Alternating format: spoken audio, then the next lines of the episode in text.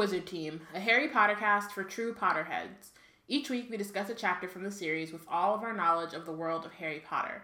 Be warned, this is a spoiler heavy podcast. I'm Bayana. And I'm Robin. We're really excited to go through these chapters and discuss all of our thoughts and feelings about the book. Today we're discussing chapter 6 of Harry Potter and the Prisoner of Azkaban Talons and Tea Leaves. Um, we have some announcements and reminders. We want this podcast to be interactive and want to know your thoughts, so please feel free to tweet along with us. Um, use the hashtag Wizard Team on Twitter to follow along. Hogwarts BSU. What's that all about? So, you know. Apply to that shit. I mean, I, I mean, submit to that shit. um, you know, you ever like talking or reading a book and then, you know, like last chapter, me and Bayana, we talking, going through the book, and then something hits you, you're like, that's some white people shit. Neville, sit your ass down. Like, in the damn, in the damn train. Why? Well, you know, as a black person coming from the diaspora, we have some, you know, things that we have in common culturally. And the Hogwarts BSU is a place for you to, like, you know, explore those feelings. Explore how you would react when Neville Longbottom comes stomping in your train compartment in the pitch dark like he want you to do something. Like, what you gonna do? What he gonna do? Sit down. Hogwarts BSU. You can go to blackgirlsnerdout.com, check the website for guidelines. Um, yeah. love our blog, love Wizard Team, have a few extra galleons lying around. Um, please consider donating to Black Girls Nerd Out. Um, we are coming up close. These are just, I guess I'll just say it now. These are all timey wimey episodes because we got stuff happening. Where, Boy, um, do we ever! Robin's at Leviosa Con in July.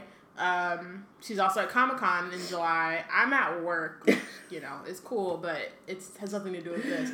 But we are going to um, London the first week of August, and we are trying to do some cool things and have good content and um, try to do some really yeah, cool things, guys. Really cool, really cool. We're trying to keep it like we don't want to like tell you everything because then that's boring, and then you're already gonna know, and then like what's the point of that? And um, also, we don't know if we'll be able to do all the cool things because we don't know if we have right. the the galleons or if we got yeah, you know what I mean. So um, the ideas are there though, and we're excited about it. So um, yeah, yeah. What donate. What you can go to uh, blackgirlsnerdout.com forward slash donate to find all of the ways that we take donations. Um, yeah. So you should also subscribe to our newsletter every week or most weeks. Um, also, yeah, we're probably not going to get a newsletter when we're in London, just so you know. And probably yeah, not going to get a newsletter when I'm at Comic Con. You're not going to get posts in London. Yeah. Either. That's, that's just yeah. a thing that's gonna full, full disclosure. disclosure don't ex- don't be on there on Tuesday like um what's going on? uh, nothing. I'm in London. yeah. Uh, I mean, you'll probably get something on Tuesday. It just won't be. Yeah. So. Or in Thursday. Yeah, exactly. So most weeks, um, we share nerd news and links to what's been going on in the nerd world. These are not Harry Potter specific, though. There is always a Harry Potter section. Um, of the newsletter, or I don't know if the section, but there's always a mention of Harry Potter because we are who we are, and um, so yeah. Well, you won't. you you're here. here. Yeah, you're you're with us. so if you want to be in the know. Um, and know what's making us nerd out week after week. Go to blackgirlsnerdout.com and be sure to subscribe. Um, follow us on the social medias at We Black and Nerds on Twitter, Black Girls Nerd Out on Facebook, um, Black Girls Nerd Out on Instagram and Tumblr. Wizard Team Facebook group. Um, you can join that. It's awesome. That would be awesome. Um, we have had a good number of people. Um, it's not as you know. Sorry, guys. It's a good number of people and a great number of a great amount of com great amount of conversation. That's not right. Say it again. I don't know. Start over. um, we've had some really good discussions on the Facebook group, is what I'm trying to get to. Um, with a good amount of, we have a, a decent amount of members. Um, the more the merrier, obviously, but we it's a place really for to really explore and go in depth with you know some of the bigger theories that you have um, talk through in a conversational manner unlike twitter i mean twitter does allow for good conversations but you know it's just a better place you know like the 140 character limit doesn't apply so um, reach out to us you can hit us up in the dms of our twitter you can um, on Facebook, you can message our page, Black Girls Nerd Out, if you want to be invited to the group. It's also it's a closed group. Um. Yes. Sorry. Um. Wow. Okay. Um. No news because it's timey wimey, like we said. Um. Some stuff went down, probably. If not, that's cool too. Oh, real quick, big thing. Do not spoil the curse. Do child. not! I y'all won't, but I just feel like we should put that on the record. I mean, we put it not on the record. that. People already talking about this shit on Twitter. Like the previews didn't. Like it hasn't even officially opened, and y'all over here like articles talking about here's the plot to the cursed child. We don't want to know. Queen Jo is like, hey y'all, chill with that. don't keep the secret. She made up a whole ass hashtag about these damn Yeah. spoilers, and y'all over here like, here we're going to give you the plot. Shut up. Ain't nobody asked you. Don't tell me about nothing. Um, Y'all are cool though. I know y'all won't do it, but I just feel like. That but spread the word to your get off my friends. You know, Hmm. like tell your friends. Y'all, y'all cool. We all cool in this. Stay off the internet. But that. That's all. if you see one of your friends being like, "Oh, did you see the thing?" You you do what? You mush them in the face. You mush them. You know that you know what I mean when I say mush. you take your palm on their face and you mush them and you say, "No spoilers. Keep the secrets." That's what you do. You go hashtag keep the secrets. so serious, It- man. So serious. S I R I U S serious. Keep the That's not secrets. what I meant. I'm so irritated. I have to edit myself on this podcast. Listen. My goodness. Um. Yeah. Keep the damn secrets. Okay. Let's get into the chapter. Talons and tea leaves, chapter seven. Or no? Yeah. Sorry, I'm on the wrong. Chapter six. Chapter six. I know that's why I said never mind because I realized after I read it, I dog ear on the next page Ah. or the next chapter, and then that messes me up every time. Actually, so my bad. Chapter six. Talons and tea leaves. Um, previously on Wizard Team, Remus is a boss. Dementors are around Hogwarts. Draco's an asshole. Um, Hagrid's a teacher. Let's go. Let's do this. Um, when Harry, Ron, and Hermione entered the Great Hall for breakfast the next day, the first thing they saw was Draco Malfoy, who seemed to be entertaining a large group of Slytherins with a very funny story. As they passed, Malfoy did a ridiculous impression of a swooning fit, and there was a roar of laughter. Um, so again, basically the reason why I benched him last chapter is just right back into that. Like, Ignore him, said Hermione. Just ignore him. It's not worth it. Um, so Harry still feels that same sense of guilt that we were, or shame, not guilt, shame that we were talking about in the last chapter. Um, and like it's literally it's the next day. They it's the first day of school, really. Um, and the first thing he see, you know, like you wake up, you get ready, come down to breakfast, and the first thing you see is this motherfucker right here. Like, like he he woke up and that was still the thing he was thinking about. Malfoy needs he needs a hobby. to go somewhere. Like, okay, timey wimey and whatever, but Dray- uh, Draymond Green was recently suspended for the game five of the um, finals because he just keep on punching people or going at people's crotch area, right? Just crotch shots galore. And we were talking about it, and my brother said, "Oh, he's been benched for habitual line stepping." And I feel like that is like the perfect example of like, or the perfect way to phrase like Malfoy, like habitual mm-hmm. line steppage. Like you've gotten like, hey Malfoy, chill. Hey, we benched you. Hey, we benched you. We benched you again. And what does he do? Same shit, different day. It's a problem. So, um, Harry dropped into the seat at the Gryffindor table next to George Weasley. Uh, they're looking at their course schedules. And George is like, "What's up with you, Harry?" Because he obviously looks crestfallen. That's a good word, crestfallen. Um, Malfoy said Ron sitting down on George's other side and glaring over at the Slytherin table. George looked up in time to see Malfoy pretending to faint with terror. That little git. He wasn't so cocky last night when the Dementors were down on our end of the train. Came running into our compartment, didn't he, Fred? Nearly wet himself, said Fred with a contemptuous glare at Ma- glance at Malfoy.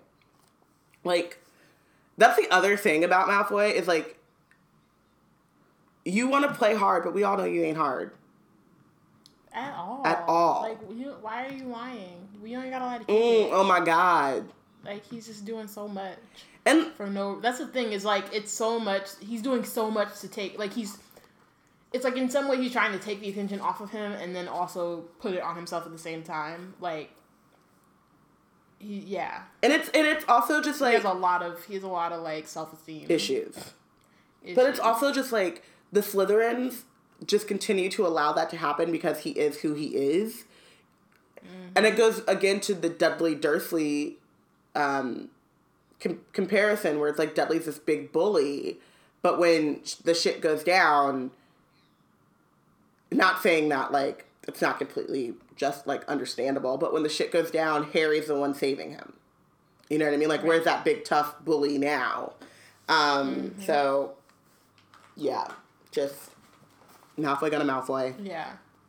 Um, I wasn't too happy myself, said George. They're horrible things, those Dementors. Sort of freeze your insides, don't they? said Fred. You didn't pass out, though, did you? said Harry in a low voice. Forget it, Harry, said George. Dad had to go out to Azkaban one time, remember, Fred? And he said it was the worst place he'd ever been. He came back all weak and shaking. They suck the happiness out of a place, Dementors. Most of the prisoners go mad in there. Um, so this is really interesting because we are constant. So like we have been. It's reinforced here in like three different ways. Like George admits to feeling bad. So does Fred. Then they tell Harry, like, and obviously Malfoy almost wet himself. Um, and then they tell Harry that like even Arthur, because to the Weasleys, you know, we've talked about like they look up to Arthur, like they, you know, like emulate him, and obviously he's awesome. He's a great dad. Um, but like to them, it's like kind of their way of being like, even our dad, like, is affected by these things, and Harry is still. Right. I, I think he feels like a little bit of solidarity in in them showing their vulnerability, but he still doesn't feel like he still is like you know. Um, you didn't pass out. You know what I mean? Like still that that kind of like shame and embarrassment. He still feels that even with all of these examples of like no, we probably none of us passed out, but it it affected us as Like, it still affects, Yeah. yeah, it still affects us. Um Um. Anyway, we'll see how happy Malfoy looks after our first Quidditch match," said Fred. Gryffindor versus, versus Slytherin, first game of the season. Remember? Um, feeling so. This cheers Harry up. Um, Hermione was examining her new schedule. Oh, good, we're starting some new subjects today. Hermione said, Ron, they've messed up your schedule. Look, they've got you down for about ten subjects a day. There isn't enough time. I'll Aha! manage. I, I'll manage. I fixed it all with Professor McGonagall. But look, said Ron, laughing. See this morning, 9 o'clock divination, and underneath, 9 o'clock muggle studies. And look, underneath that, er- arithmancy, 9 o'clock. I mean, I know you're good, Hermione, but no one's that good. How are you supposed to be in three classes at once? Don't be silly, said Hermione shortly. Of course I won't be in three classes at once. Yeah, well Um, then, pass the marmalade, said Hermione. And I wrote deflecting. like, um, it's really interesting though because he she says like again, um, oh Ron, what's it to you if my schedule's a bit full? I told you I fixed it all with Professor McGonagall. Um, it's weird though that she would even have her schedule out like that. I mean, I don't know, because they're talking about schedules and that's fine, but like, I feel like McGonagall would be like, pick a schedule that you tell your friends, like, you know, I'm. Well, I guess you can't. Oh, yeah, I see what you're saying. I guess you can't really, because Harry and Ron are like, I saw you in divinations, and then, you know, Ginny's like, or I don't know, not Ginny. Who's another girl? Pavarti is like, no, Pavarti's in divination too. Whatever. Some other girl, Hannah Abbott, is like, "Hey, Hermione, rem- do you remember what so and so said in arithmancy this af- this morning?" And then if Harry and Ron are there, they're like, "But you were in." Mm-hmm. So it, it's weird. It's like that you're not supposed to talk about it, but it feels like I mean, I think that that's the, kind of the point is that it's kind of difficult to. like she's doing pretty well at like deflecting it, but it's still like a glaring like it's a Yeah, thing it's a- clearly. it, and yeah. it keeps showing up, um, which I love. Um, just then, uh, Hagrid entered the Great Hall. Um, all right, he said eagerly. Wait, no, no, no, no, no. My first ever lesson. No, no, no, no. Huh? He entered the Great Hall where they are eating Oh, sorry. He was Eating. Yeah.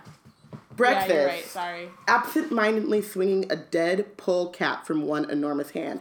Ill. I'm trying to eat. Hagrid. Why you gotta bring dead stuff in the Great Hall though? Can't do that. Unless it's on my plate and dead, it don't belong in here. Same ass reason that Harry should have took a shower before that feast after the Chamber of Secrets. It's literally the same thing. It's not hygienic. Ooh, we're on a whole new book. It's still a thing that happened, and I feel like we need to figure out why he wasn't clean before contaminating everyone's food. How is no one dead when they had basilisk venom and blood all up in their shit?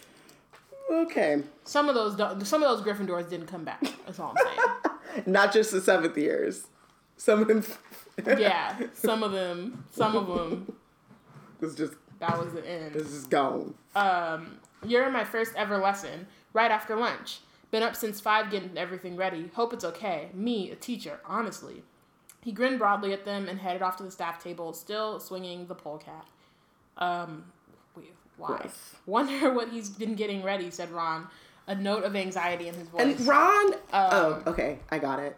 no, go No, ahead. I was just like, I was like, oh, okay, I got, I got who, who wins? Um, who's my VP? Oh.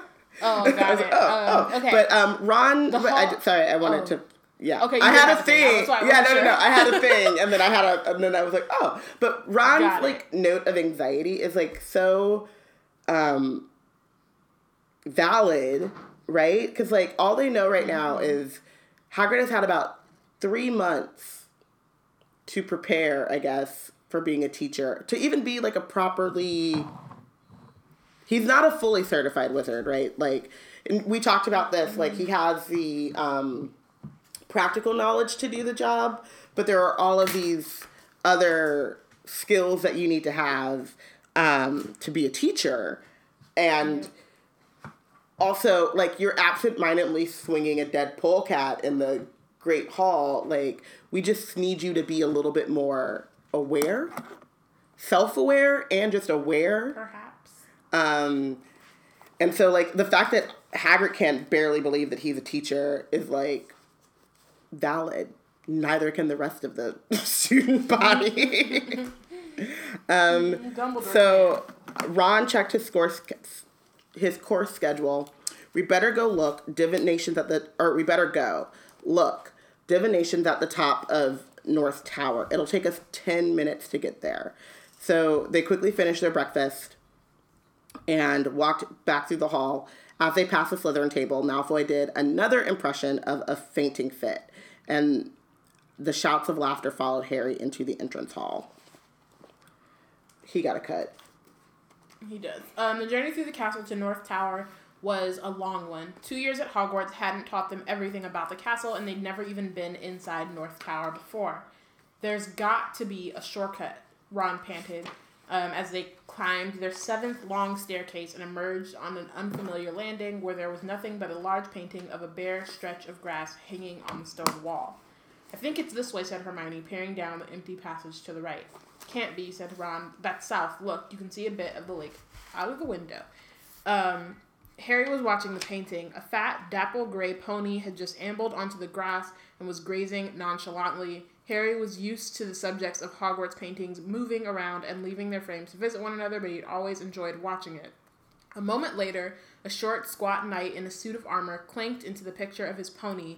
Um, by the look of the grass stains on his metal knees, he had just fallen off. Ooh, ooh. Ah, Can, can I read ahead. him? because I love him. Aha! Okay, I got the I got the kids. Okay, aha! What villains are these that trespass upon my private lands? Come to scorn at my fall, perchance? Draw, you knaves, you dogs!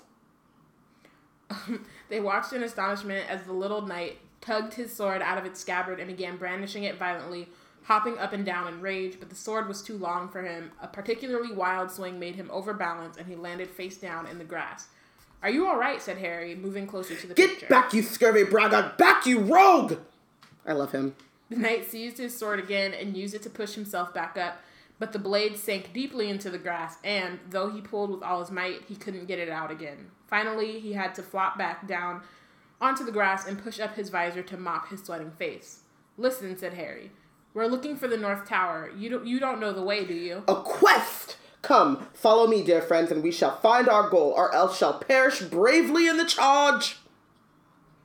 He gave the sword another fruitless tug, tried and failed to mount the fat pony, gave up, and On cried. foot then, good sirs and gentle lady, on, on! and he ran clanking loudly into the left side of the frame and out of sight. Um, so they run after him. Um, every now and then they spotted him running through a picture ahead. Be stout of heart, the worst is yet to come! yelled the knight, and they saw him reappear in front of an alarmed group of women in crinol- mm, I guess so. I don't know. crinolines? Something. Um, whose picture hung on the wall of the narrow spiral staircase. Um, so they climb against the tight, climb the tightly spiraling steps, getting dizzier and dizzier until at last they heard the murmured voices above them and knew they had reached the classroom. Farewell, farewell, my comrades in arms. If ever again you need a noble, you, you have need of noble heart and steely sinew, call upon Sir Cadogan. Yeah, we'll call you, muttered Ron. If we ever need someone mental, Uh, um, Sir Cadogan is you could have said thank you. right. He was he was all about it. He's he has a lot happening, but going on with his life. He's doing the most, but he's doing the most doing in such a lovely way. But he did. You weren't gonna make it to class on time. Um, okay, they climbed the last few stair few steps and emerged onto a tiny landing where most of the class had already assembled. There was no door off this landing, but Ron nudged Harry and pointed at the ceiling. There was a circular trap door with a bl- brass plaque on it. I I just love how like different the classroom. or like no, how different the classroom is, but also just like Hogwarts has so many like weird like nooks and crannies and like, yeah, it's awesome. I think it's really funny too because, um, I mean, I wouldn't want to go. I wouldn't. I climb out them stairs and shit. I right? They don't have some elevators or something, but, but or like escalators or some shit. Yeah. You know. Or, anyway, but I think it's funny too because like Hogwarts was built to be a school, correct? Like, um, Mm-hmm. Well, is that maybe? I believe so because the f- founders got together and I don't know. They founded Hogwarts, so maybe they just founded it and set it in this That's school. why I'm not sure if they built the physical castle or if just like the Yeah, but um, because I'm I yeah in the in Europe I had a friend, um, a French friend, but still European. Um, he talked about how the reason why there's so many buildings and things that are um so old is because they have the culture of like reusing buildings and like refurbishing them. So something that could have been um, a hospital turns into a school, turns into whatever, and they don't tear down the building to rebuild a new thing. They just re- retrofit it and you know keep it going, and that's how they kind of preserve history. So it makes sense too that like this castle could have belonged to some crazy medieval family of wizards, and when they decided to start a school, they built it at a castle that already existed. But Yeah.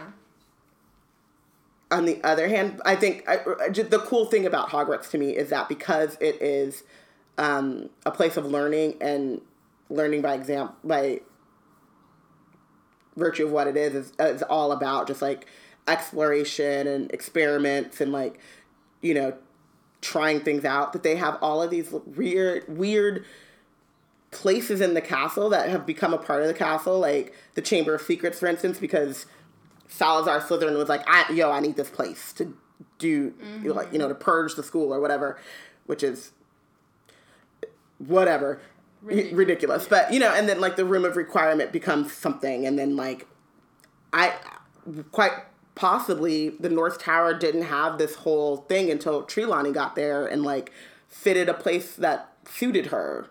You know what I mean? And I think mm-hmm. that's what's so great and cool about Hogwarts is that the Hogwarts that the trio sees is probably similar but different to the Hogwarts that the Marauders have.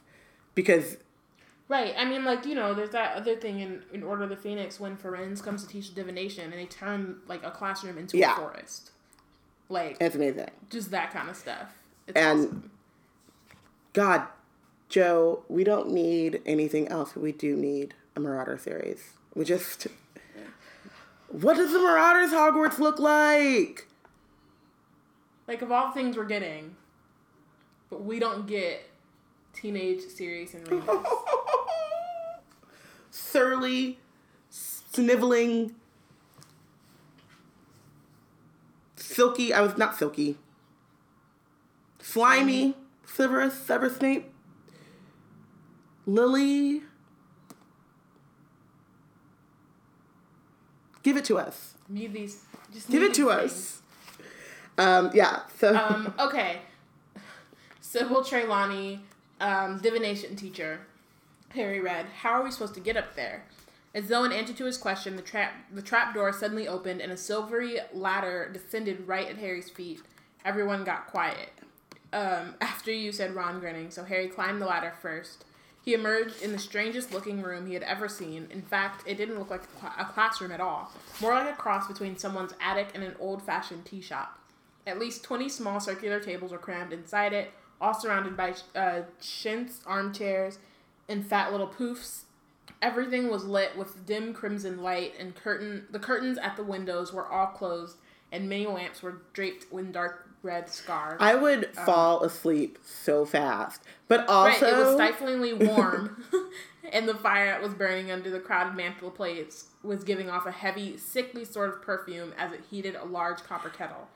Yeah, It reminds me of those old like hotels. It's like we I stayed at this hotel once during like around Christmas time, and they like pumped the place with like spices. It was like supposed to like smell like Christmas, and I was just like, ugh, I gotta get out of here. Like it just Yeah. made me like, you know, um, but just like that whole it's dark and dim in there. You're sitting, you're not sitting, and it's warm. and it's warm. Yeah, you're not sitting like at a like a hard desk and chair. You're sitting like Mm-hmm. on these like armchairs, and you have this like nice you know tea and these big poofy poo- poofs, which is like a It'd be a wrap It- for yeah. me because, and she's British. Like I had a British like, and not. even- you're so I rude. had, a, I had a, no, not even rude. No, but like literally, I had. Well, that's not totally true because I had another British professor who I didn't fall asleep to. But I had, I had one British professor in college who like I think it was just his voice was like really sing songy or no? No, just like kind of monotone. Kind Okay. Of.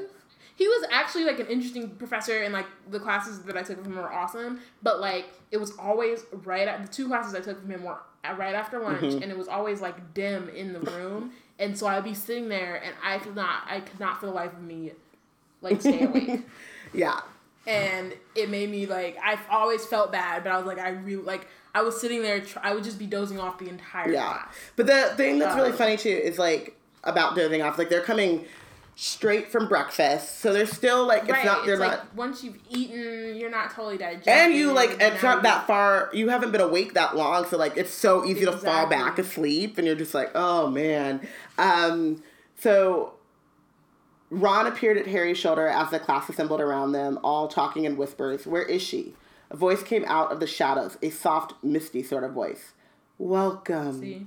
How nice to see you in the physical world at last. Harry's immediate impression was of a large glittering insect. Professor Trelawney moved into the firelight and they saw that she was very thin. Her large glasses magnified her eyes to several times the natural size, and she was draped in a gauzy spangled shawl. Innumerable chains and beads hung from her spindly neck, and her arms and hands were encrusted with bangles and Can we rings shout out Emma Thompson real quick? Just for just oh, yeah. murdering that. Like that was literally what she looked like. she just was like, "Oh, okay." Page one hundred two of cha- of Harry Potter: The Prisoner of Azkaban. Got it. exactly. I got, Got it. Um, Sit, my children, she said. Um, and they all climbed awkwardly into armchairs and sank onto po- poofs. Welcome to divination. My name is Professor Trelawney. You may not have seen me before. I find that descending too often into the hustle and bustle of the main school clouds my inner eye. Nobody said anything anything to this extraordinary pronouncement. Professor Trelawney delicately rearranged her shawl and continued. So you have chosen to study divination, the most difficult of all magical arts. I must warn you at the outset if you do not have the sight, there is very little I will be able to teach you. Books can only take you so far in this field. So real quick, what's the point then? Like, what's the point of taking a class if you can't actually like be taught anything? If you don't, like, if you have to have a specific set of, skills Yeah. Uh, from the outset, then what's the point? Of I, taking like to think of it the same way that it's like you learn sports, right? You like everyone, not everyone, but a lot of kids go to youth softball, youth basketball, or whatever, and you learn the rules. And the people that have that gift of like athletic ability, like they'll continue on. But like everyone has this like, it's what makes people end up. I think how you end up being a fan of games a lot too is like, you know the rules, you know the li- like the objective things that make up this subject and then you but you won't excel at it unless you have that talent like or that's something extra. Like you know you can be you can know everything there is to know about basketball but you have to be born seven feet to like you know what i mean? So like to to ex, to not excel at the game but like to be able to compete at that level with a bunch of other seven footers right like the the and so i think that's like you it's a this marriage of physical gifts but then also this like hard work and um having discipline of knowing so um and i kind of feel like It just seems like it just seems like in like I understand what you're saying, but like this is a class Yeah. that you're going to be graded on and have to take tests on, and like will determine your future. And if you can't actually like, yeah and i think the thing teach me is lot, that because of who Trelawney is, um, like I don't, I can't really remember, but I feel like in Order of the Phoenix, um, Firenze has a lot of issues because he's all up in the clouds and studying. It's but the same thing with him. No, even him, even he's like, oh no, this is pointless because we can't really learn, we can't really know anything anyway, and humans can't see everything that's into our skin. Yeah. And even what we see doesn't really mean that it's actually gonna happen. So it's like all yeah, but I think both on both sides. It's not even. It's not just. It's not like a Trelawney not a, specific um, thing. Yeah, Yeah, not at all. It's just like the class. yeah, and I think like you know because we talked about. um did we talk about this on the podcast? We have so many Potter conversations that I have no idea. But we talked about like why, you know, like Dumbledore was getting ready to just get rid of divination altogether and then decided to keep Trelawney Yeah. to like protect her, which again does not mean that you have to keep the think we talked- class. I think we. Yeah, we talked about. Okay, this on the cool. podcast. But um so a lot of the reason why they're in this class is just because Dumbledore got a Dumbledore and was like, "Hey, you need something to do." Nepotism or whatever that, you know, I mean, it's not. it's really not really nepotism. nepotism, but you know, whatever that is, yeah. like, She don't need a job, Um, basically. I mean, she needs a job. She doesn't need yeah. a job. So I think there's that element of it, which is true, and you have to, you know, but I also think that there's something to like, Trelawney is like the amazing thing about her is that she actually is a seer. She just can't remember when she does see things, and she has like she does do some like interesting things that I've like marked in here. She says, you know, around Easter, one of our numbers will be lost forever. She tells Neville, which is also kind of though a self fulfilling prophecy, the way that um Wait, let's read okay it. but so i won't yeah we'll read it but uh, like so she she does have some amount of like when she's being fraud Trelawney some amount of skill of just like knowing certain signs and reading certain things that might be true um but you would not know or I I guess I'm what I'm thinking is like your potential to be a seer wouldn't be recognized unless you were in the class and had some foundation. Right?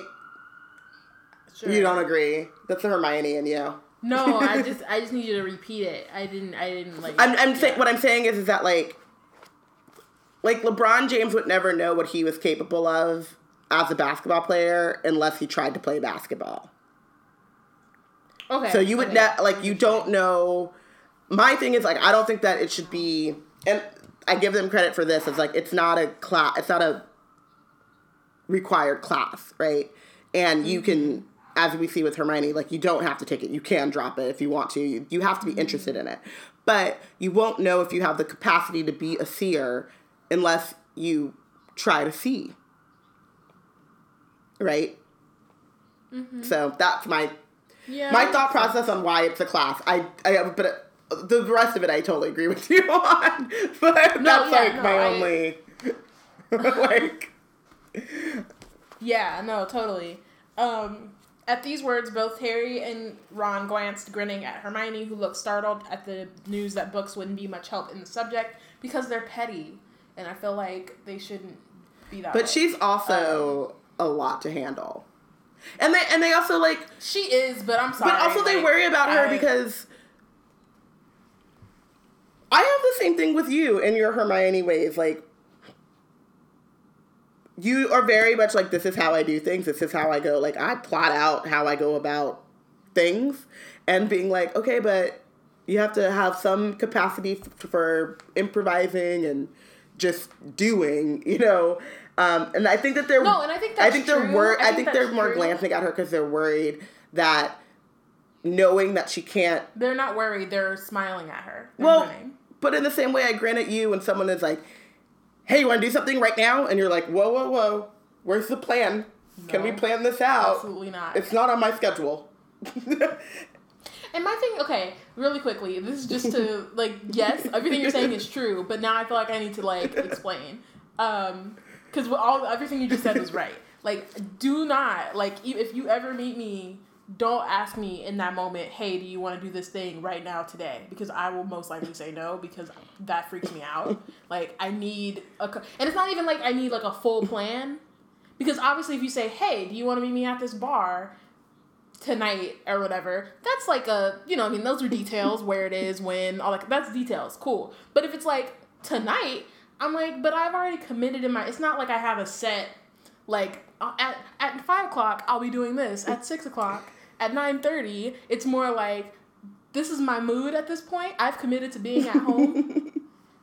And now you're asking me to leave my house. And I have not put myself in the mindset to leave my house. and it's only yeah i'm not in the mindset to do that. I've been like i woke up today with the intention of staying home and now you're asking me to leave in two hours? It's not happening. I'm in bed. I'm not wearing pants. Like i'm chilling. I'm watching netflix. I'm content like no no you can't make me do that you know what i mean like so it's less of like i mean yeah i know i do for anything I like to have some kind of a plan. Like I don't want to just be like, "Hey, we should go we should go chill." Okay, where, when, with who? Like I just I need all that information. But also it's just like last minute shit also gives me anxiety and so I don't like it and I just need you to at least give me like. maybe one day depending, but like 2 days is really safe for me. yeah, and I am a little bit of a mixture of those things, but I also like we got into this conversation the other day because I'm like, oh, we should do this, and then all of a sudden I'm doing this thing, and Bayana's like, if you just had that idea and wrote it down and kept it to yourself, and then shared when you were ready to do that, then you wouldn't feel so mm-hmm. overwhelmed right now. And I'm like, that's not how my brain works. I wouldn't have the idea. Like the idea comes as it's coming out of my mouth. There is no, And I'm there's like, no It stop. comes, and I'll be excited. I might tell you, but I generally keep it to myself because I'm like, I can't do that right now. And I'm like, oh man, I'm doing this thing now. I didn't plan on it, Yeah. but it came out of my mouth. But I'm like, I just need like, it doesn't have to be a specific like plan plan, but it just needs to have some kind of but something Yeah, to but- it. but taking where it- it seems like a thing. Why somebody is like banging really loud outside my house. So if you hear that, I don't hear it, but we'll see. okay, but um, good. But like it might pick up on like my yeah. But taking it back to Harry Potter, I think like when I when I'm around and that happens to you, because I know your reaction, it. I don't know what that uh, Schadenfreude or something like. I like it doesn't make me love you any less, and it kind of makes me love you more because I'm going to laugh, and I don't know if I'm laughing at you. I think it's a mixture. I'm laughing at you. I'm laughing at the situation you found yourself in, and I'm laughing at the knowledge of how uncomfortable you now are because of this situation, while everyone else is just like, "What's what's going on? What's going on?" You know what I mean? It's like I know you well enough, and I think that's what it is with Ron and Harry. It's like they know her.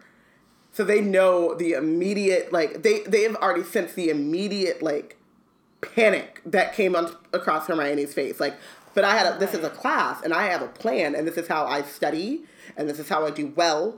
And if you tell me that I'm not I'm able to do well within the confines of how I take in knowledge and then give it back to you, I have to reformat my whole plan and how am I going to get an A and am I going to graduate on time and like you could hear like they can hear the spiral in her head. So yes, probably petty, but petty out of love. Like base pettiness based in love. I mean, you know why it's really funny? It's because it's gonna backfire on them. Because who's gonna do their homework for them? True. Awkward. Which is how um. oh my god, which is how you, me, and Akira are the golden trio because you're Hermione. I'm Harry in the not brave or whatever, but in the like I'm the middle, like a little bit of both, and then Icky is mm. Ron is just like, but who I'm totally. Let me sit down I and copy my- Kira's Ron. copy my I feel homework? like I feel like you're more Harry on, On default, yeah, yeah, yeah, like- because Akira is clearly Ron and I'm Yeah. And I'm just like in the middle, like, well, I could do a little bit of both. Like, I can have some chill and I can be completely chillless. well, no, Rude. the chill. That's not the way to. Okay, well, to- I can have a, I can have some scale. sense and I can be completely without sense. Okay, The pause, the shade in that pause. I was thinking about it. So rude. Um, I will do my homework, but I will also copy your homework if I don't care enough to do it myself. Or if I ended up, yeah. you know, binging on what you had all this time to do your homework. Yeah, but Star Trek Next you had all Generation. time to write your posts or your story, Listen, but you watching Star Trek. That's. Can you write my story for me? um, no. but you know it. I talked to you about Um, it. I really. Mm, how about no? But see what happened Then it's was, not your story. but it, you know that's fine. I can get a like inspired by the brain of Robyn. Okay, reach your Okay. Many witches and wizards, talented though they are in the area of loud bangs and smells and sudden disappearings, yet are unable to penetrate the veiled mysteries of the future. It is a gift granted to few. You boy, is your grandmother well? Looking at Neville. I think so, said Neville tremulously. I wouldn't be so sure if I were you, dear. We will first be covering the basic methods of divination this year. The first term will be devoted to reading the tea leaves. Next term, we will progress to palmistry. By the way, my dear, beware of the red-haired man. Okay, really quickly. So part of it is she's like very clearly trying to Yes. And it's And like, shade. What like All the shade. and yeah, that too. Um, it's like some and some of the stuff is like okay, like yeah, it might happen. Like even we find out some stuff with like lavender later in the book, but like a lot of it is totally her just like full being full of it, and then she kind of like lands on some Yeah. things, but she's trying to like impress them into thinking that she's some like mystic being who like can see the future and shit. She's trying to like Miss Cleo them, as in like I can tell, like, Yeah. and that's the one thing. Is like you should always. I don't know. I have like this weird thing about fortune tellers and stuff because I kind of believe that you can like divine the future, but the future is very fluid. So like I can have a sense that you might be on this path, but that doesn't mean that like mm-hmm. At any point. It's it's, inevitable. inevitable. Yeah, it's not. In, it's not destined to happen. Um, Mm-hmm. and anything that you do can change the future, right? I totally believe in that. But also like the idea that I can like know that you are about to sneeze in five seconds, like that is crap, right? Um, and I feel like anyone that tries to like convince you that they can see the future to that level of minute detail is inevitably a fraud. But that those are the kind of parlor tricks that people like to use to kind of prove that they have this kind of sight So, Yeah. um, and also like the thing about like Parvati gives a startled look at Ron, who was right behind her. It's like she probably said, "Beware the redhead man," because she saw Ron. Right? You know what I mean? And like Neville is your grandmother. like, she's teaching kids who are like gullible Yeah. and like impressionable, and so she's like, "Oh my god, she you know how many redhead kids are in? I mean, at least five. with the Weasleys, like, probably Ooh, more. I gotta go to. whew. Okay, I'm in the wrong place. They're not nearly read, enough. Read Trelawney. Okay. But also one more thing is like she Neville is very famously raised by his grandmother. So is your grandmother well is just Right, like everybody knows what happened to the long Right. bottoms. Like, so it's not that impressive when you break it down. Um, in the second term, we shall progress to the crystal ball if we have finished with fire omen that is. Unfortunately, classes will be disrupted in February by a nasty bout of the flu. I myself will lose my voice, and around Easter, one of our numbers will leave us forever.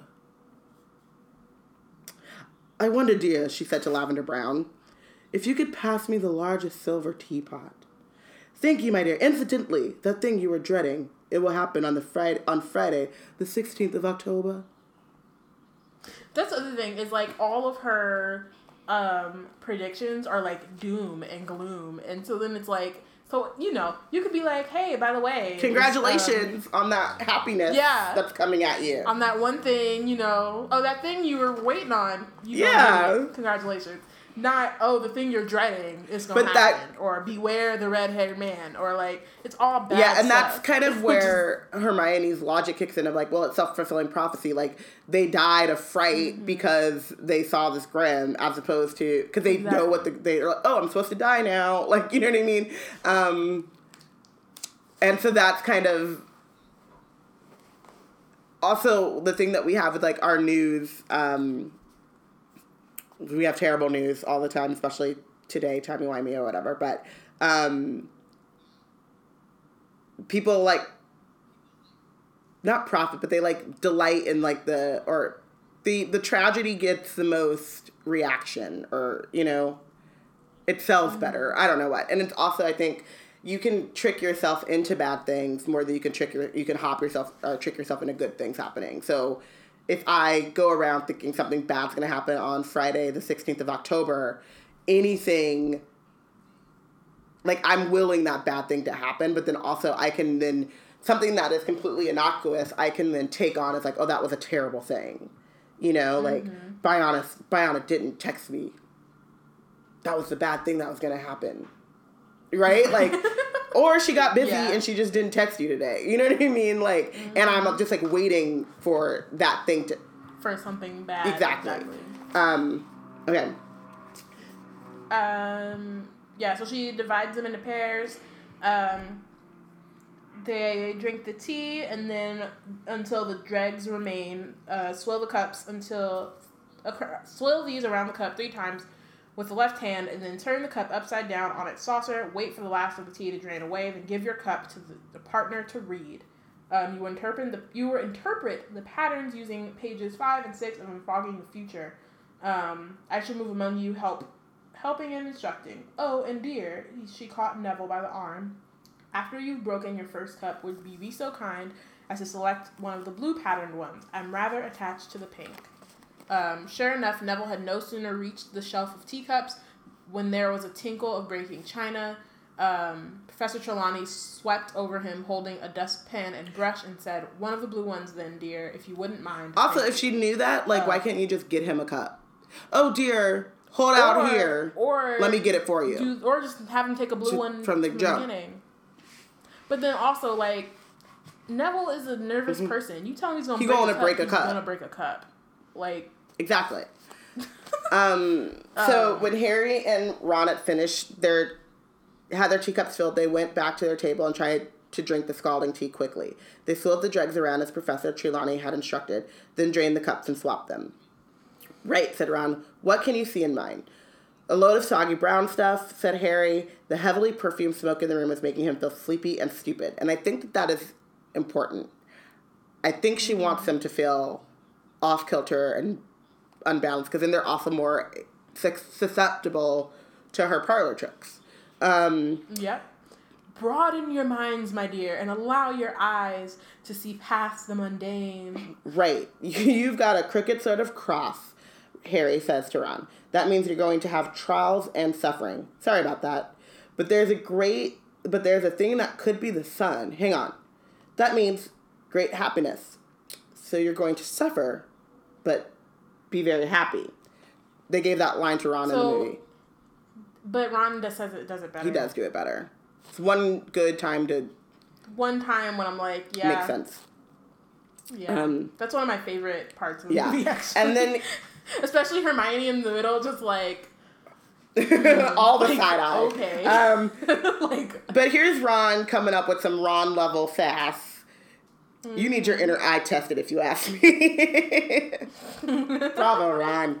Um, That's okay, real quick. That's like one of the only things I like about the divination classes. Like when we see them in uh in this book and then like later books too, is like how little they take it seriously, but they like make kind of make it fun for themselves. Yeah. In, in a way, like when they start making up their dreams for their homework and shit. Um, but then I think that backfires because then Trelawney likes them so much that she's like, "Dudes, do more." so, but yeah, I think that's like the yeah. thing Um, is they can bond over how and like it w- is. as we see in a couple of pages, like they quickly discover like what makes Trelawney tick, and so they just give it to her and like here you go, like you love Mm-hmm. this like doom and gloom. Here's all the doom and the gloom. I think I'm gonna try. I think I'm gonna dream about my death on Thursday or whatever they end up doing. Right. Um, Like I think I'm gonna just like I think I'm gonna ca- like Yeah. you're like oh, okay yeah. cool. How terrible can we make like this? darn okay well I'll do this Yeah. instead like that. Um, so Ron peered into Harry's teacup. There's a blob a bit like a bowler hat. Maybe that maybe you're gonna work for the Ministry of Magic.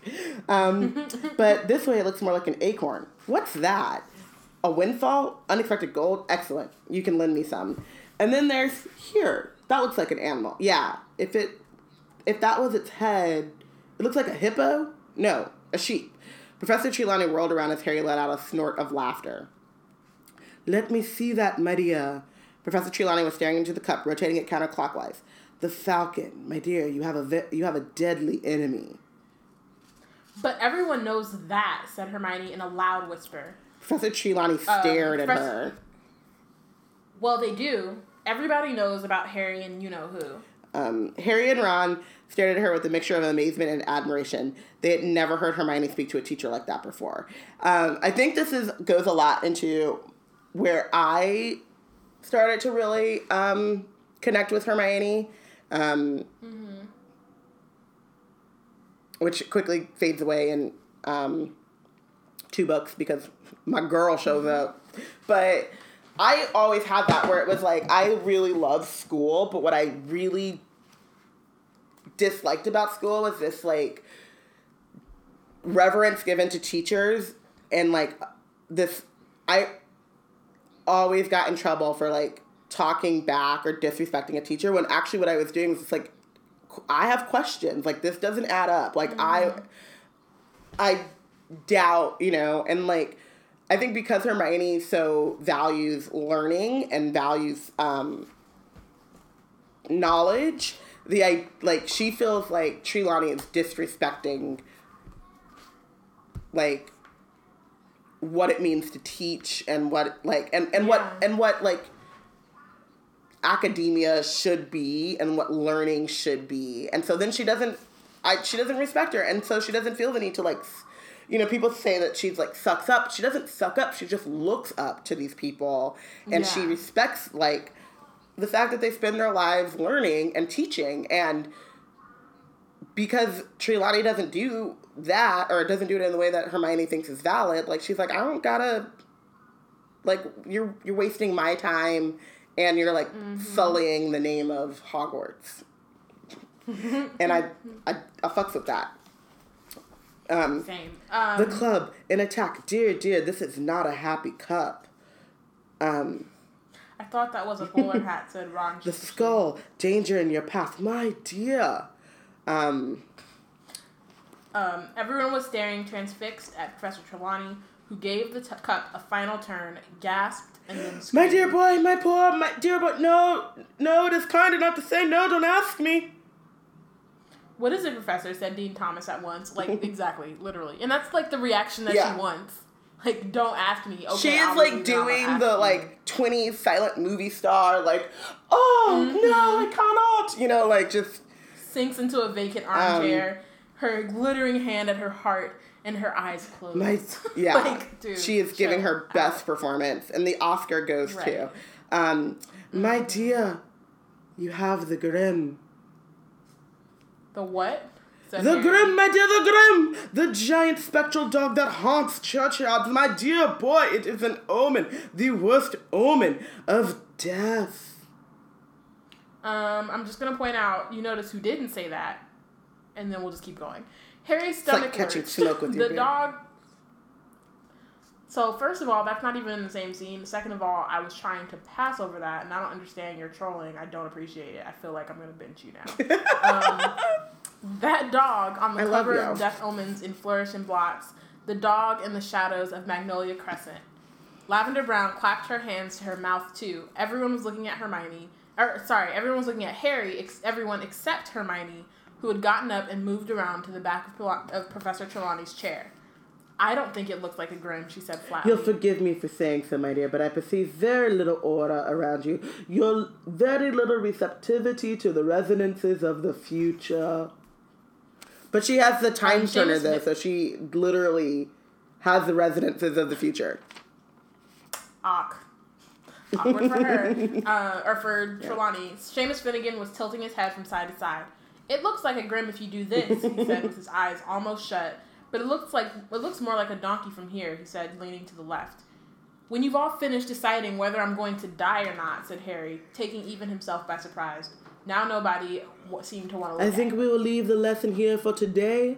Yes, please pack away your things until we meet again. Fair fortune be yours. Oh, and dear, she pointed at Neville. You'll be late next time, so mind you work extra hard to catch up. Which is like, again, self fulfilling. Like, Neville's gonna be like, well, my thing is, if somebody said I was gonna be late, Look. So I would just be like, well, guess I'm gonna be late then. Take my time at breakfast. Right? It's the first class of the day. Show up. I'm sleeping in. Right. And you calling me and you talking about you talking about I'm gonna be late? Great. How late? how, late how far can I push so I this? set my Uh, alarm? yeah, right. I am the worst at being right. late, as we know. Um, I don't know if we know about it. y'all. Trust tree. Shoot, I know. I know you know. I am literally never on time. It's, and I try really hard, which is the worst part about it. Is I really try to be on time, and then I get very anxious about it, and then it's like twice as bad. Like, if someone told me I was going to be late, that actually might spur me on to be a little bit better, but I'd still be late. But Now, if somebody was just like, "Hey, by the way, I'll be late to class," I'd be like, "Okay, awesome." That's just giving somebody a free extra 15 minutes to like sleep or like get ready or eat some food. Like, Mhm. that's what I'm saying. She should have kept. Should have kept it. Um, so they Uh. all scurry out, descending Professor Trelawney's ladder, and make their way to tr- tr- transfiguration lessons. It took them so long to find her classroom that early as they had left div- divination, they were only just in time. I think it's really great too. This is another like these very small like passages and stuff they really like put personality into hogwarts and it's why i feel like i know mm-hmm. hogwarts so well and like the idea Yeah. that they left this class early but they are still like barely on time they're still getting lost it's their third year and they still don't know the castle inside and out really like Right. helps you understand how awesome Hogwarts is. There is someone who is just all of the motorcycle noises, so I'm sorry about that.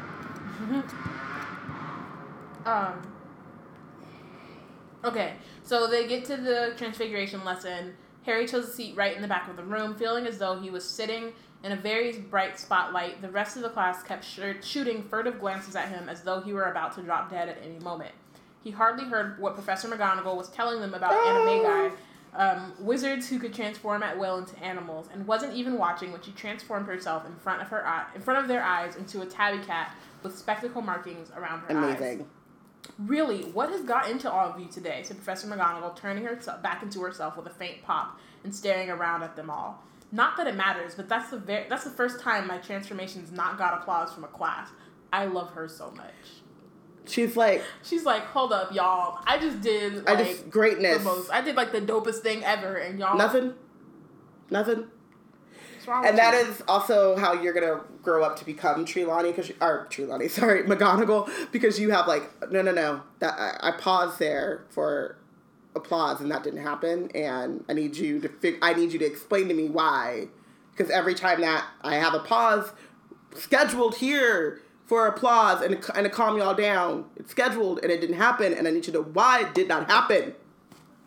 I actually don't care about Not applause, but just, me. like, This was supposed to happen. This didn't happen. We have to we have to figure out why. maybe I could see myself being McGonagall. I don't know if that's the right Off- like the Mhm. reason, but She's also just like amazing and the goat. I'm totally fine with that. I am not like that. it's not is- an insult at all. Let someone No, call me McGonagall. no. Thank you. I've been like, oh really? Hair flip. Um, Sips tea. Hermione raised her hand. Please, Professor, we've just had our first divination lesson, and we were reading the tea leaves, and ah, of course, said Professor McGonagall, suddenly frowning. There's no need to say any more, Miss Granger. Tell me, which one of you will be dying this year? Me, said Harry finally. I see. Then you'll know. Then you should know, Potter, that Sybil Trelawney has predicted the death of one student a year since she arrived at this school. None of them has died yet. Seeing death omens is her favorite way of greeting a new class. If it were not for the fact that I never speak ill of my Goat. colleagues, Mick G. But can we just talk about Um, how she is like the quintessential big mama? Like you didn't hear this from me. Can I just yeah? Can I finish Yeah, the, yeah. the thing and then yes, I agree. Um, Professor McGonagall broke off and they saw her nostrils had gone white. She went on more calmly. Divination is one of the Im- most imprecise branches of magic. I shall not conceal from you that I have very little patience with it. True seers are very rare, and Professor Trelawney. She stopped again and said in a very matter of fact tone, You look in excellent health to me, Potter, so you will excuse me if I don't let you off homework tonight or today. I assure you that if you die, you need not hand it in. goat. Mick G just dropping knowledge.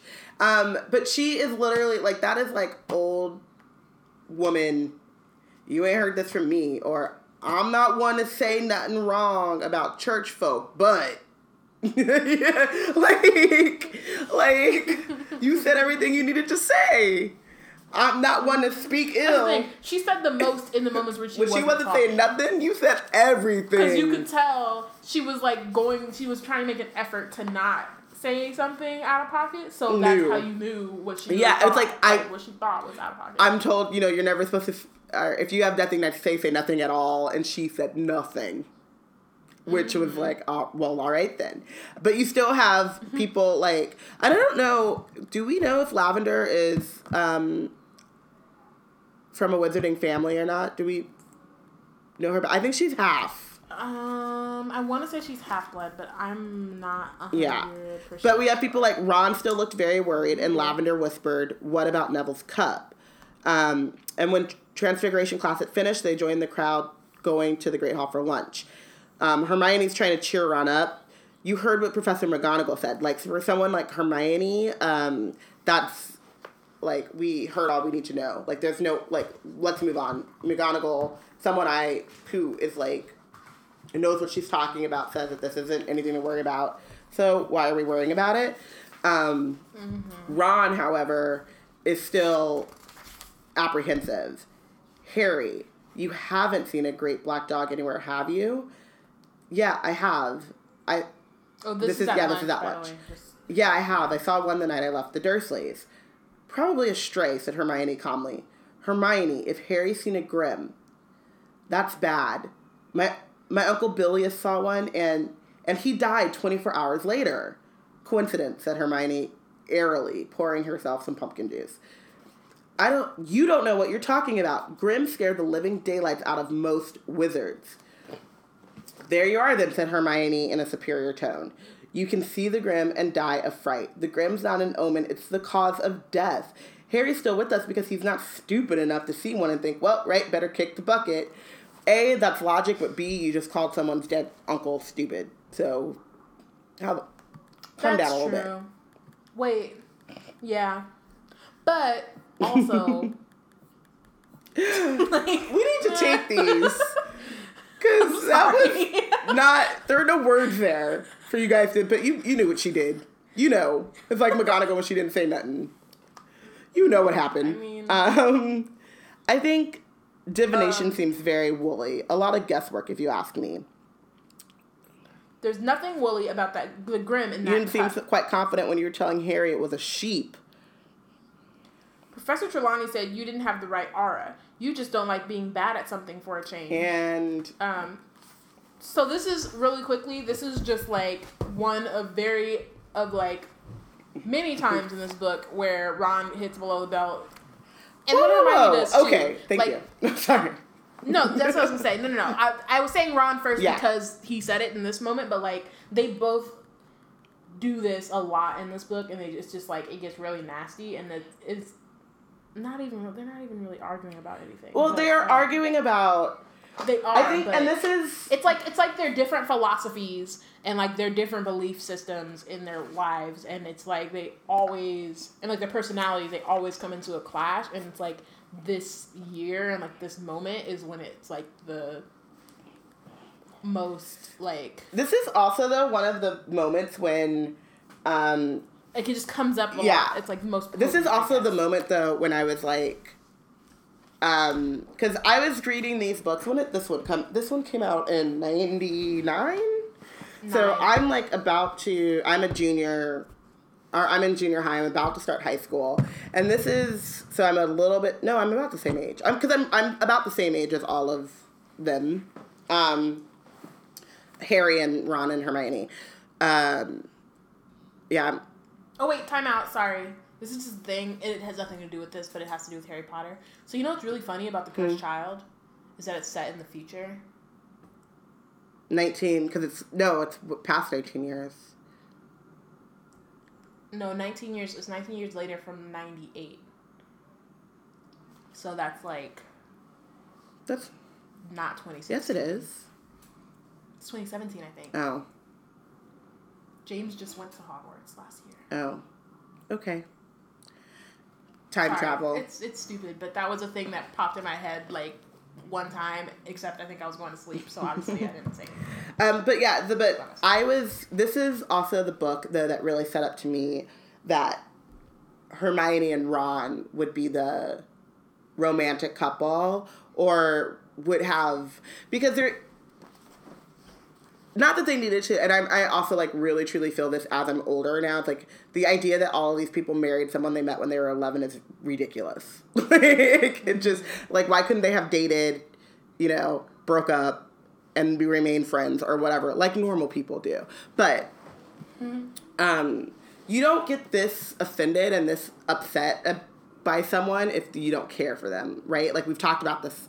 so many times. Like if I don't mess with you, I don't mess with you. And there are so many times in this book um, where they clash and they hit below the belt, like you said, but they've been through a lot together and their friendship is like solid enough that they're not gonna just like throw it away, even though at times Harry being stuck in the middle kind of wants him to be like, can y'all just do something and leave me out of it, right? Like either be friends or don't be friends, but I don't need to be like in this tug of war. And this is like the first book um that start that really start you know, they always have like they picked at each other before.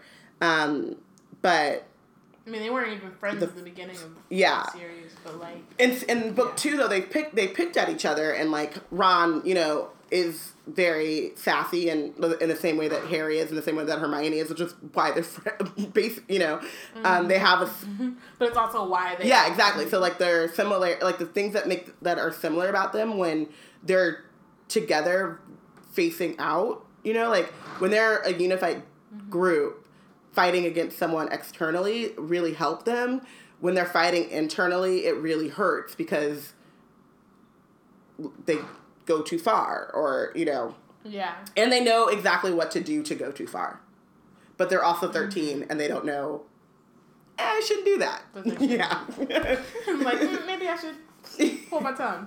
Um, he had touched a nerve. Hermione slammed her arithmancy book down on the table to, so hard that bits of meat and carrot flew everywhere. If being good at divination means I have to pretend to see death omens in a lump of tea leaves, I'm not sure I'll be studying it much longer. That lesson was absolute rubbish compared with my arithmancy class. She snatched up her bag and stalked away. Ron frowned after her. What's she talking about? He ha- she hasn't been to arithmancy class yet. Aha! Ooh, yes, she has. um, so Harry was pleased to get out of the castle after lunch. Yesterday's rain had cleared, the sky was clear, pale gray, and the grass was springy and damp underfoot as they set off for the first ever Care of Magical Creatures class. Ron and Hermione weren't speaking to each other. Harry walked beside them in silence as they went down the sloping lawns to Hagrid's hut on the edge of the Forbidden Forest. Um, it was only when he spotted three only too familiar backs ahead of him that he realized they must be having these classes with the Slytherins. Um, which y'all just gotta stop doing that. Like, come on, Dumbledore. It's not working. They're trying to teach them um, conflict resolution skills. It's, It's not, not working, working. but that's what the point is. They need a different tactic. um, come on now, get a move on. Hagrid called um, with Fang the Boarhound at his heels. Got a real treat for you today. Great lesson coming up. Everyone here, right? Follow me. Um, for one nasty moment, Harry thought Hagrid was going to lead them into the forest. Harry had had enough unpleasant experiences in there to last him a lifetime. Yet, not the last time he'll be in the forest. Um, Nope. However, Hagrid strolled ar- off around the edge of the trees, and five minutes later, they found themselves outside a kind of paddock. There was nothing in there. Everyone gather around the fence here. That's it. Make sure you can see. Now, first thing you want to do is open your books. How? Said a cold, drawling voice from Draco Malfoy. And the thing that I hate the most. Is that he's right? Yep. In my book. He's not wrong. No. Huh? Said Hagrid. How do we open our books? He said repeatedly. He took out his copy, which he had bound shut with the length of rope. Other people took theirs out too. Like Harry, or other people took theirs out too. Some, like Harry, had belted their books shut. Others had crammed them inside tight bags or clamped them together with binder clips. Hasn't anyone been able to open their books? Said Hagrid, looking crestfallen. The class all shook their heads. The class all shook their heads. You've got to stroke them. What? He took Hermione's copy, ripped off the Spellotape that bound it, which, look at Hermione, um, Spellotape. Uh, the book tried to bite, but Hagrid, Hagrid ran a giant forefinger down its spine. The book shivered and then fell open and lay quiet in his hands. Oh, how silly we've been, Malfoy sneered. We should have stroked them. Why didn't we guess? Which is like, valid. like You don't have to be you're right, but you don't have to. You don't have to be an asshole about it. Like exactly. Why? Why you gotta Why are you like? why you gotta be an asshole about it. Um, I thought it would be Um, funny. He said uncertainly to Hermione, "Why are you looking at Hermione for um, reassurance? Though she thirteen. She thirteen. You sixty, ish. Sixty three. Look at all this, like, how nice and neat it all is. Um, Shut up, Malfoy, said Harry quietly. Um, right then, said Hagrid, who seems to have lost his thread. So you got your books, and now you need the magical creature. So I'll go get them. Hang on. God, this place is going to the dog, said Malfoy loudly. That oaf teaching classes, my father will have a fit when I tell him. Shut up, Malfoy, Harry repeated. Careful, Potter, there's a Dementor behind you. Ooh, said Lavender Brown, squealed Lavender Brown, pointing toward the opposite side of the paddock. When I first read this, I thought that she was like hopping in and making fun. Afraid. No, I thought she was like, ooh. Oh, oh, and I was like. Lavender. Right. What did we tell Neville a couple chapters ago? Like solidarity. God damn it. um, so coming towards them were a dozen of the most bizarre creatures Harry had ever seen. They had the bodies, hind legs, and tails of horses, but the front legs, wings, and heads of what seemed to be giant eagles.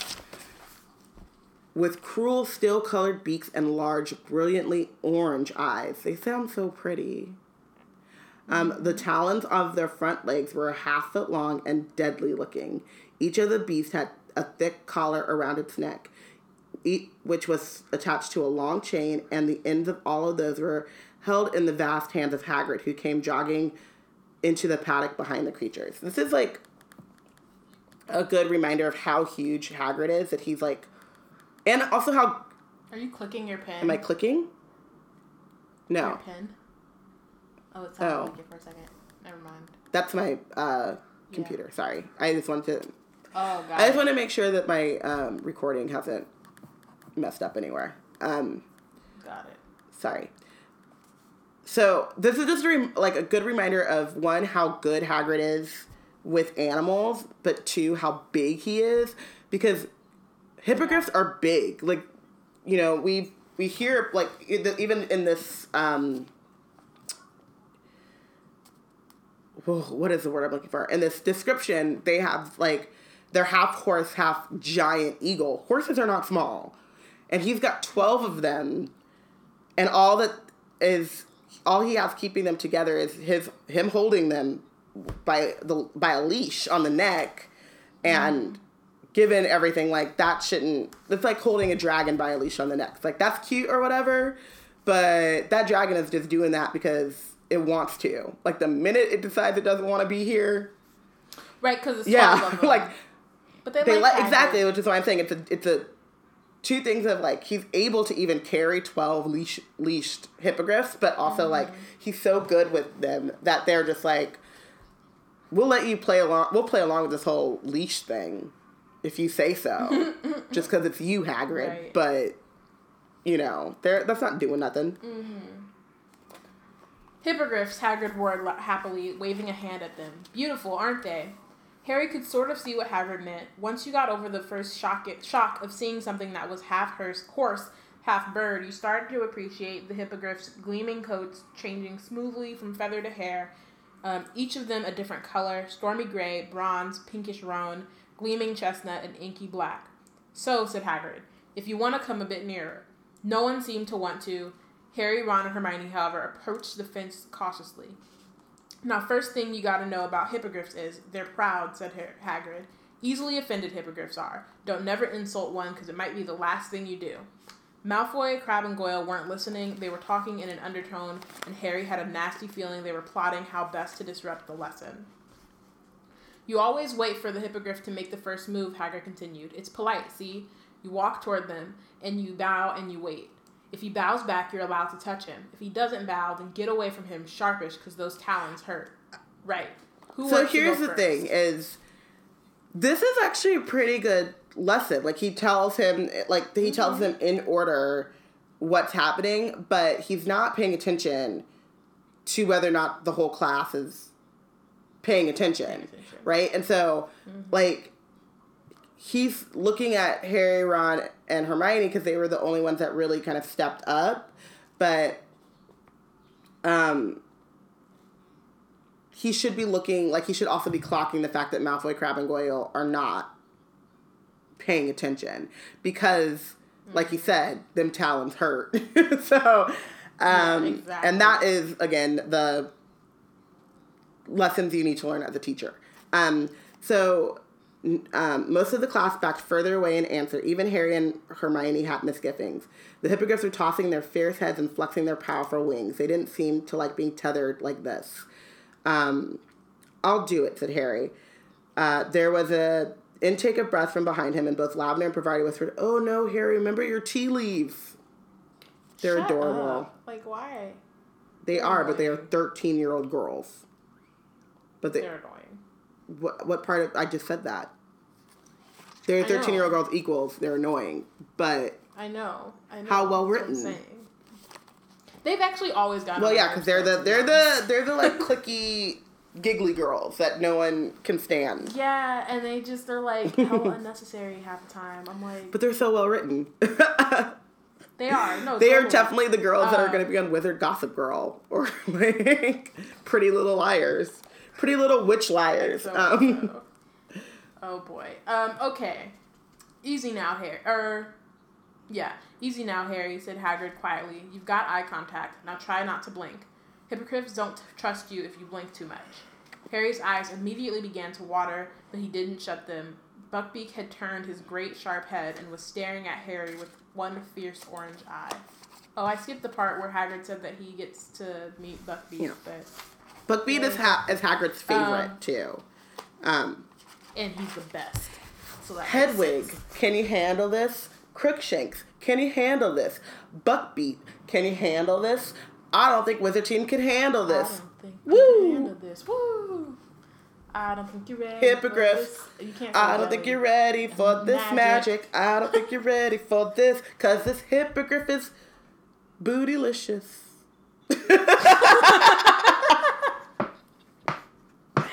we'll work on it. We'll work on it. It's, it's one of these days, y'all. We gonna have a whole ass song. It's gonna be Mm. awesome. Um, okay, that's it," said Hagrid. "That's it, Harry. Now bow." Harry didn't feel much like exposing the back of his neck to Buckbeak, but he did as he was told. He gave a short bow and then looked up. The hippogriff was still staring haughtily at him. It didn't move. Ah, said Hagrid, sounding worried. Right, back away now, Harry. Easy does it. But then, to Harry's enormous surprise, the hippogriff suddenly bent its scaly front knees and sank into what was an unmistakable bow. Well done, Harry, said Hagrid decidedly. Um, right, now you can touch him. Pat his beak, go on. Feeling that a better reward would have been to back away, Harry moved slowly to the hippogriff and reached out toward it. He patted the beak several times, and the hippogriff closed its eyes lazily as though enjoying it. The class broke into applause, all except Malfoy, Crabbe, and Goyle, who were looking deeply disappointed. So even all the other Slytherins were like, Yeah. respect. Um, right then, Harry, said Hagrid. I reckon he might let you ride him. This was more than Harry had bargained for. He was used to a broomstick, but he wasn't sure a hippogriff would be quite the same. Um, you climb up there, just behind the wing joint, and mind you don't pull out any of his feathers. He won't like that. Um, Harry put his foot on the top of Buckbeak's wing and hoisted himself onto his back. Buckbeak stood up. Harry wasn't sure whether to hold on. Everything in front of him was covered with feathers. Go on then, roared Hagrid. Without warning, twelve foot wings flapped on either side of Harry. He had just he just had time to seize the hippogriff around the neck before he was soaring upward. It was nothing like a broomstick, and Harry knew which one he preferred. The hippogriff's wings beat uncomfortably on either side of him, catching him under his legs and making him feel he was about to be thrown off. The glossy feathers slipped under his fingers, and he didn't dare get a stronger grip. Instead of the smooth action of his Nimbus 2000, he felt himself rocking backward and forward on at hind quarter as the hindquarters of the hippogriff rose and fell with his wings. Buckbeak flew him around the paddock once, then headed back to the ground. There was the bit Harry had been dreading. He leaned back as the smooth neck lowered, feeling he was going to slip off over the beak. Then felt a heavy thud as the four ill assorted feet um, hit the ground. He had just managed to hold on and push himself straight again. Good work, Harry, roared Hagrid as everyone, except Malfoy, Crabbe, and Goyle, cheered. Okay, who wants to go? Emboldened by Harry's success, the rest of the class climbed cautiously into the paddock. Hagrid untied the hippogriffs one by one, and soon people were bowing nervously all over the paddock. Neville ran repeatedly back from backward from his, which didn't seem to want to bend its knees. Ron and Hermione practiced on the chestnut while Harry watched. Um? No, keep going. Um, Malf- well, here we go. Malfoy, Crabbe, and Goyle had taken over Buckbeak. He had bowed to Malfoy, who was now patting his beak, looking disdainful. Um, this is very easy. I knew it must have been if Potter could do it. I bet you're not dangerous at all, are you? Are you, you great ugly brute? And like, Idiot. yes, um, there. This is different than the The doctor would never take Never. them in the TARDIS. Never. But this is also like different than the movie where Malfoy just like walks up to him up and doesn't do yeah. like the, you know at least they have the sense to like bow and stuff but it's the same i mean it's just a quicker way of getting the same thing across which is malfoy completely Mm-hmm. discounting hagrid as a teacher and completely discounting and this is a little bit of umbrage in him and all like haughty wizards i guess but completely discounting Mm-hmm. um, the feelings of another creature that isn't a wizard you know and Right. And yeah, then it's dangerous. And, and as as Umbridge finds out with the um, centaurs, and he finds out here, it's like, and whoever crosses Dobby finds out time. but yeah, it's dangerous, and um, every creature deserves respect, no matter what you think of them. Um, Buckbeak, like, quickly, it happened in a flash of mm-hmm. steely talons. Malfoy got Malfoy let out a high pitched scream, and the next moment, Hagrid was wrestling Buckbeak back into his collar as he strained to get to Malfoy, who lay curled in the grass, blood blossoming over his robes. I'm dying! I'm dying! Look at me, it's killed me! You're not dying. That's what you get. As, But you know. but also, you're not dying. Someone help me. I gotta get him out of here. Um, Hermione ran to hold open the gate as Hagrid lifted Malfoy carefully. As they passed, Harry saw that there was a long, deep gash on Malfoy's arm. Blood splattered the grass, and Harry ran, or Hagrid ran with him up the slope toward the castle. Very shaken, care, the Care of Magical Creatures class followed at a walk. The Slytherins were all shouting, they should fire him straight away. It was Malfoy's fault, fault snapped Dean Thomas. Crabbe and Goyle flexed their muscles threateningly. I'm gonna go. S- like, is yeah. that all they do? Like, I know it is, but they it's like are not very brave. I'm gonna go see if he's okay, said Pansy, and they all watched her run up the marble staircase. The Slytherins, still muttering about Hagrid, headed away in the direction of their dungeon common rooms. Harry, Ron, and Hermione proceeded up the stairs to Gryffindor Tower. Do you think he'll be all right? said Hermione nervously. Of course he will. Madame Pomfrey can mend cuts in about a second. That was a really bad thing to happen in Hagrid's first class, though, wasn't it? Trust Malfoy to mess things up for him. Um, so they're worried about Hagrid, but this is also kind of interesting because there, no one's worried about Buckbeak yet. And Right, and well, I think the thing is, is that they wouldn't think that anything would happen Yeah. to Buckbeak. You know what I mean? Like, on the face of it, like, yeah, it's it's it's um, it's bad that like Buckbeak injured Malfoy, and it's bad that like Malfoy got injured. But the blame would be on like to any like regular ass person would be on Malfoy for threat for like um offending the, the hippogriff for not listening. But it's Hagrid's fault. yeah, it's, like on but it back. also goes kind Um, of towards what you and were then saying. also the other thing is like they're like they wouldn't file they wouldn't fire him would they um but also it's like okay think about like he got hired by Yeah. Dumbledore Dumbledore gives no fucks literally Like, so zero fucks. But also, this kind of goes into what you were I talking mean- about with um, the Dementors last chapter about like it's in their nature, you know, like nature versus um, Mm-hmm. like how much can you really go outside of what's in your nature, and this is also where it's like Dumbledore gives no fucks, true, but Hagrid as a teacher.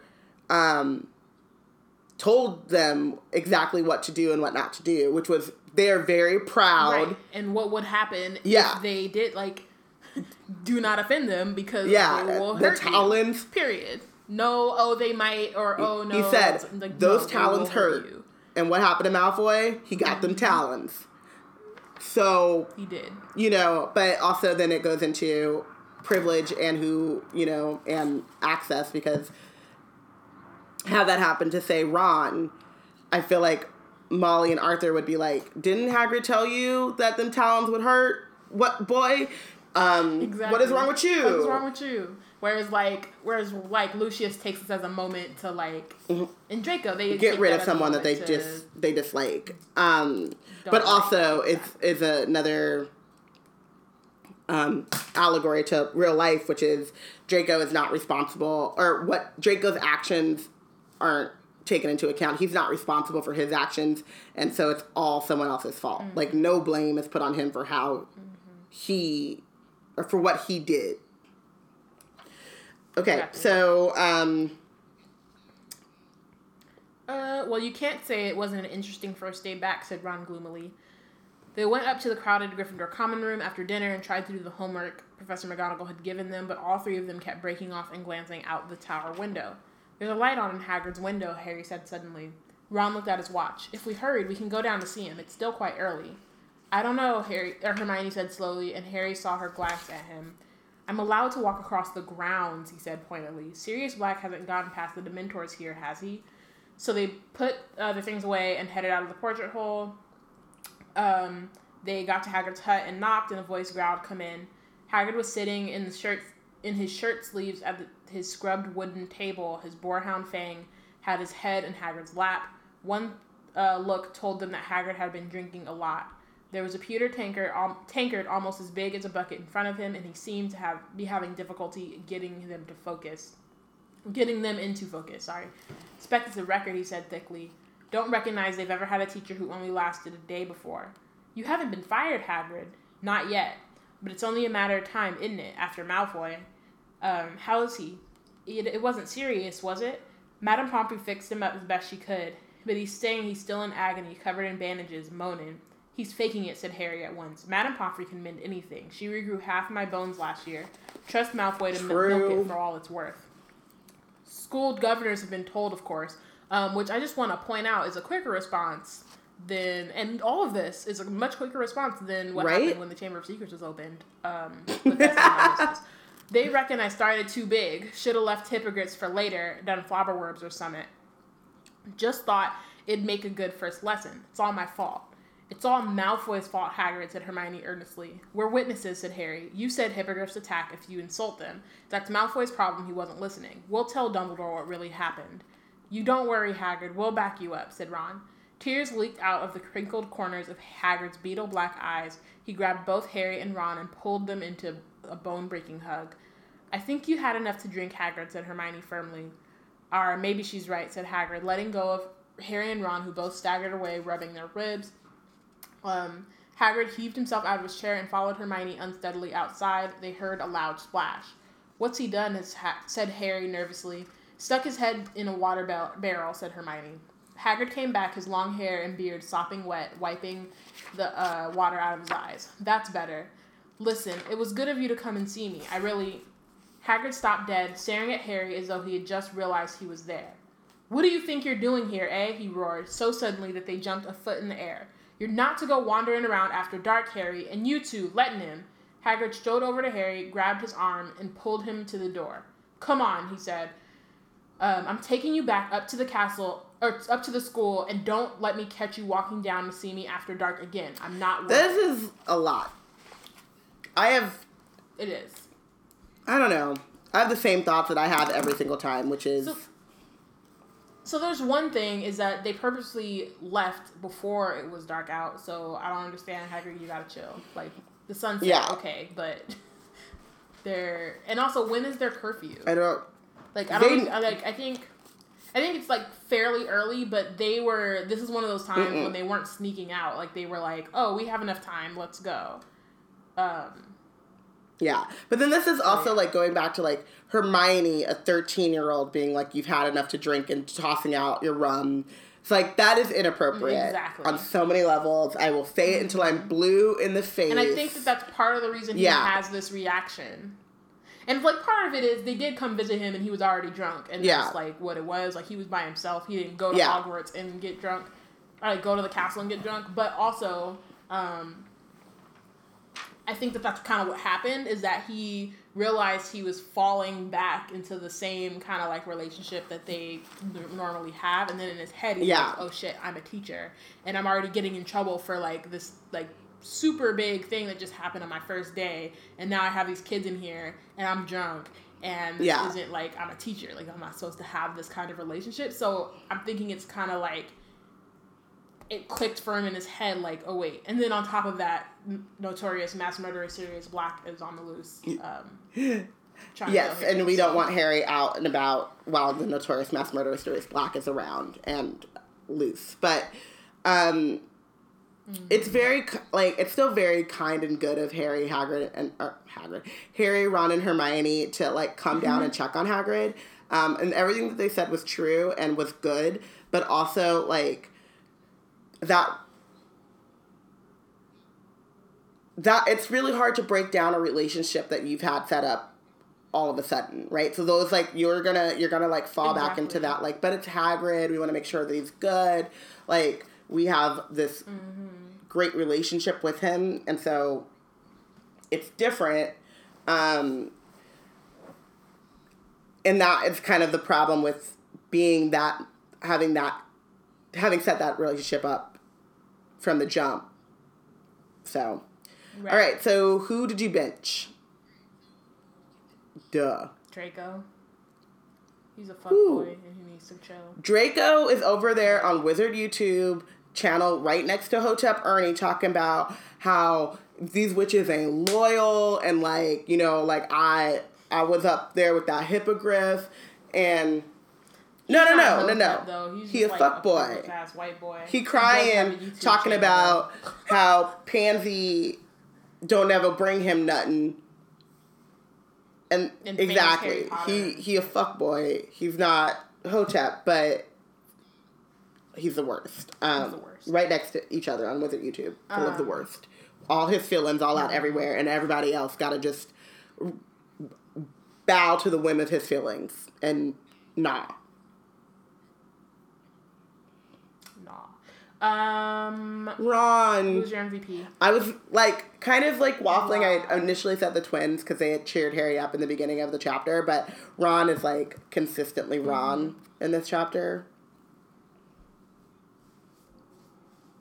It's funny. I did. I made uh, Hermione my MVP. She's consistently Hermione. because I was just she was consistently Hermione, and um, she yeah, I just I love her, and this is like a chap. You know, we get the beginnings of her like overachieving and using like of all the things you use time travel for, it's to take more classes, and it's so amazing, and I love her for it.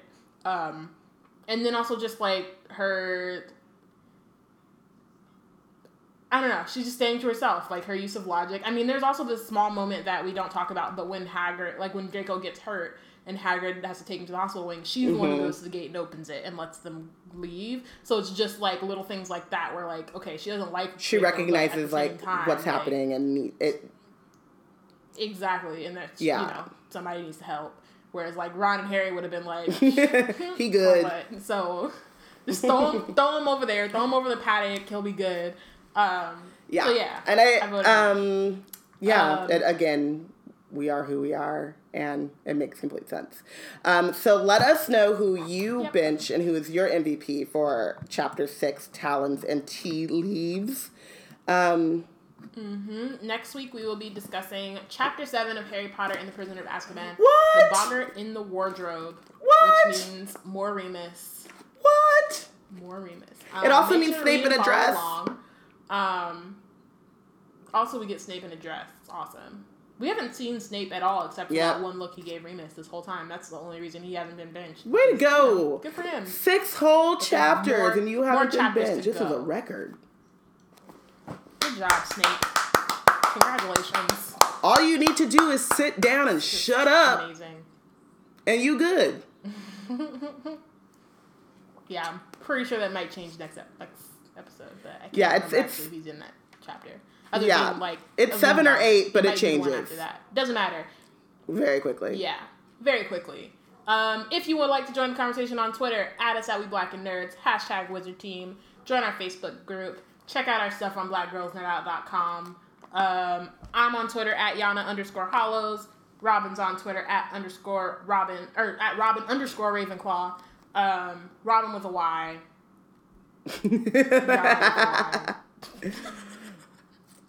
See you Thanks for next listening, guys. week.